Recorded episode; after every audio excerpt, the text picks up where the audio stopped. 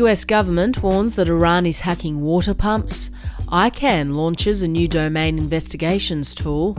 A ransomware attack hit 60 credit unions across the US.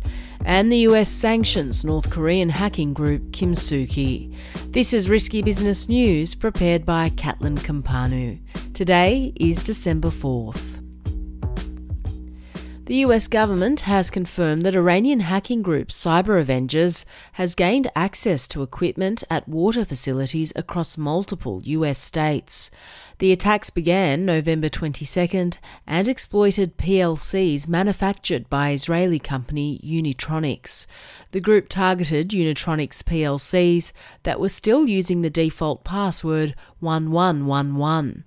CISA asked US organisations last week to change the default password, enable multi factor authentication, and remove the devices from the internet.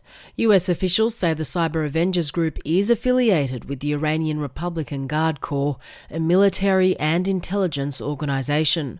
According to the Shadow Server Foundation, 500 to 800 Unitronics PLCs are currently exposed to the internet, with the vast majority in Australia and Singapore. Around 60 US credit unions are dealing with network outages after a ransomware gang hit Trellance, one of their shared IT providers. The US National Credit Union Administration says the incident took place on the 26th of November and is still ongoing. The full extent of the incident is unknown, but Trellance is said to be rebuilding its systems. Internet Domain Management Organisation ICANN has launched a new service to help law enforcement agencies and cybersecurity professionals obtain non public domain registration data for their investigations. The new Registration Data Request Service, or RDRS, provides a ticketing system to help law enforcement and security firms request private domain data from registers. ICANN launched the service after the EU GDPR legislation forced registers to redact domain ownership and contact information from the public WHOIS database. The European Council and the European Parliament have reached a political agreement on the Cyber Resilience Act, a piece of legislation meant to improve the security of smart devices sold in the EU. The new regulations apply to products ranging from baby monitors and smartwatches to firewalls and routers. Under the new rules, vendors will have to establish processes to receive reports about vulnerabilities and must support products for at least five years. Products will have to come with free and automatic security updates as the default option, must ensure data confidentiality using encryption, and vendors must inform authorities of any attacks. The new rules will come into effect three years after the CRA passes the EU Parliament vote. 12 of the world's largest tech companies have agreed to introduce new rules to fight online fraud as part of the UK government's online fraud charter. The measures include verifying new advertisers, promptly removing fraudulent content, and better user verification for online marketplaces and dating services. The companies will also establish direct lines for law enforcement to report fraudulent content. The US Treasury Department has sanctioned North Korean hacking group Kimsuky for its intelligence collection operations. The group has been active since 2012 and operates under the Reconnaissance General Bureau, North Korea's primary foreign intelligence service. It's also known in InfoSec circles as APT 43, Emerald Sleet, Velvet Chollima, and Black Banshee. Kimsuky joins Lazarus, Andariel, and Blue Noroff three other North Korean hacking groups sanctioned in September 2019. A threat actor known as Twisted Spider is using the Danabot malware to gain access to corporate networks and then deploying the Cactus ransomware.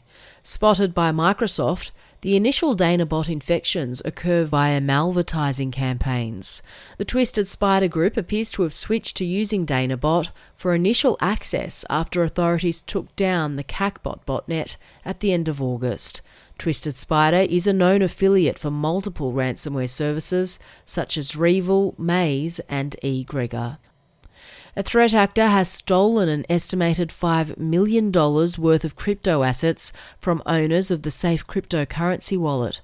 21 victims have been identified so far. The hacks have taken place over the past four months, with 10 victims losing more than $2 million over the past week alone. According to Web3 security firm ScamSniffer, the attacks used address poisoning, where small amounts are sent to a victim in the hope that they then copy the wrong destination from their transaction history when sending a big amount. A French court has freed two men accused of stealing $9.5 million worth of crypto assets from DeFi platform Platypus Finance in February this year. Aged 20 and 18, Mohammed M and Benamar M were arrested a week after the hack in the Paris suburb of Aubervilliers. The two brothers claimed in court they acted in good faith and were just conducting white hat ethical hacking. The duo said they found a vulnerability in the Platypus platform and move the funds before a hacker could steal them.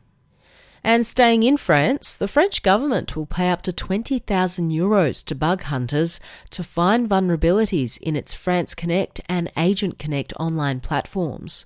The two are authentication systems used by citizens and government employees to log into official government sites. This is the second bug bounty program the French government has set up this year after launching a similar effort for the My Power of Attorney finding platform in May. Security researcher Jason Parker has discovered vulnerabilities in the web based case and document management systems used by multiple US courts. The vulnerabilities could have allowed threat actors to access sensitive court records related to civil and criminal cases. Most of the affected court systems have rolled out updates, but some are yet to patch their systems. CISA has removed a D-Link vulnerability tracked as CVE 2022. 28958 from the KEV database of actively exploited vulnerabilities. CISA says it removed the KEV entry after the vulnerability's CVE identifier was revoked. MITRE withdrew the identifier after VulnCheck researcher Jacob Baines discovered that the vulnerability never existed and filed a dispute to have it removed from the National Vulnerabilities Database. The original vulnerability report contained fake exploit code, which was then added into the MooBot Mirai style botnet without ever actually working.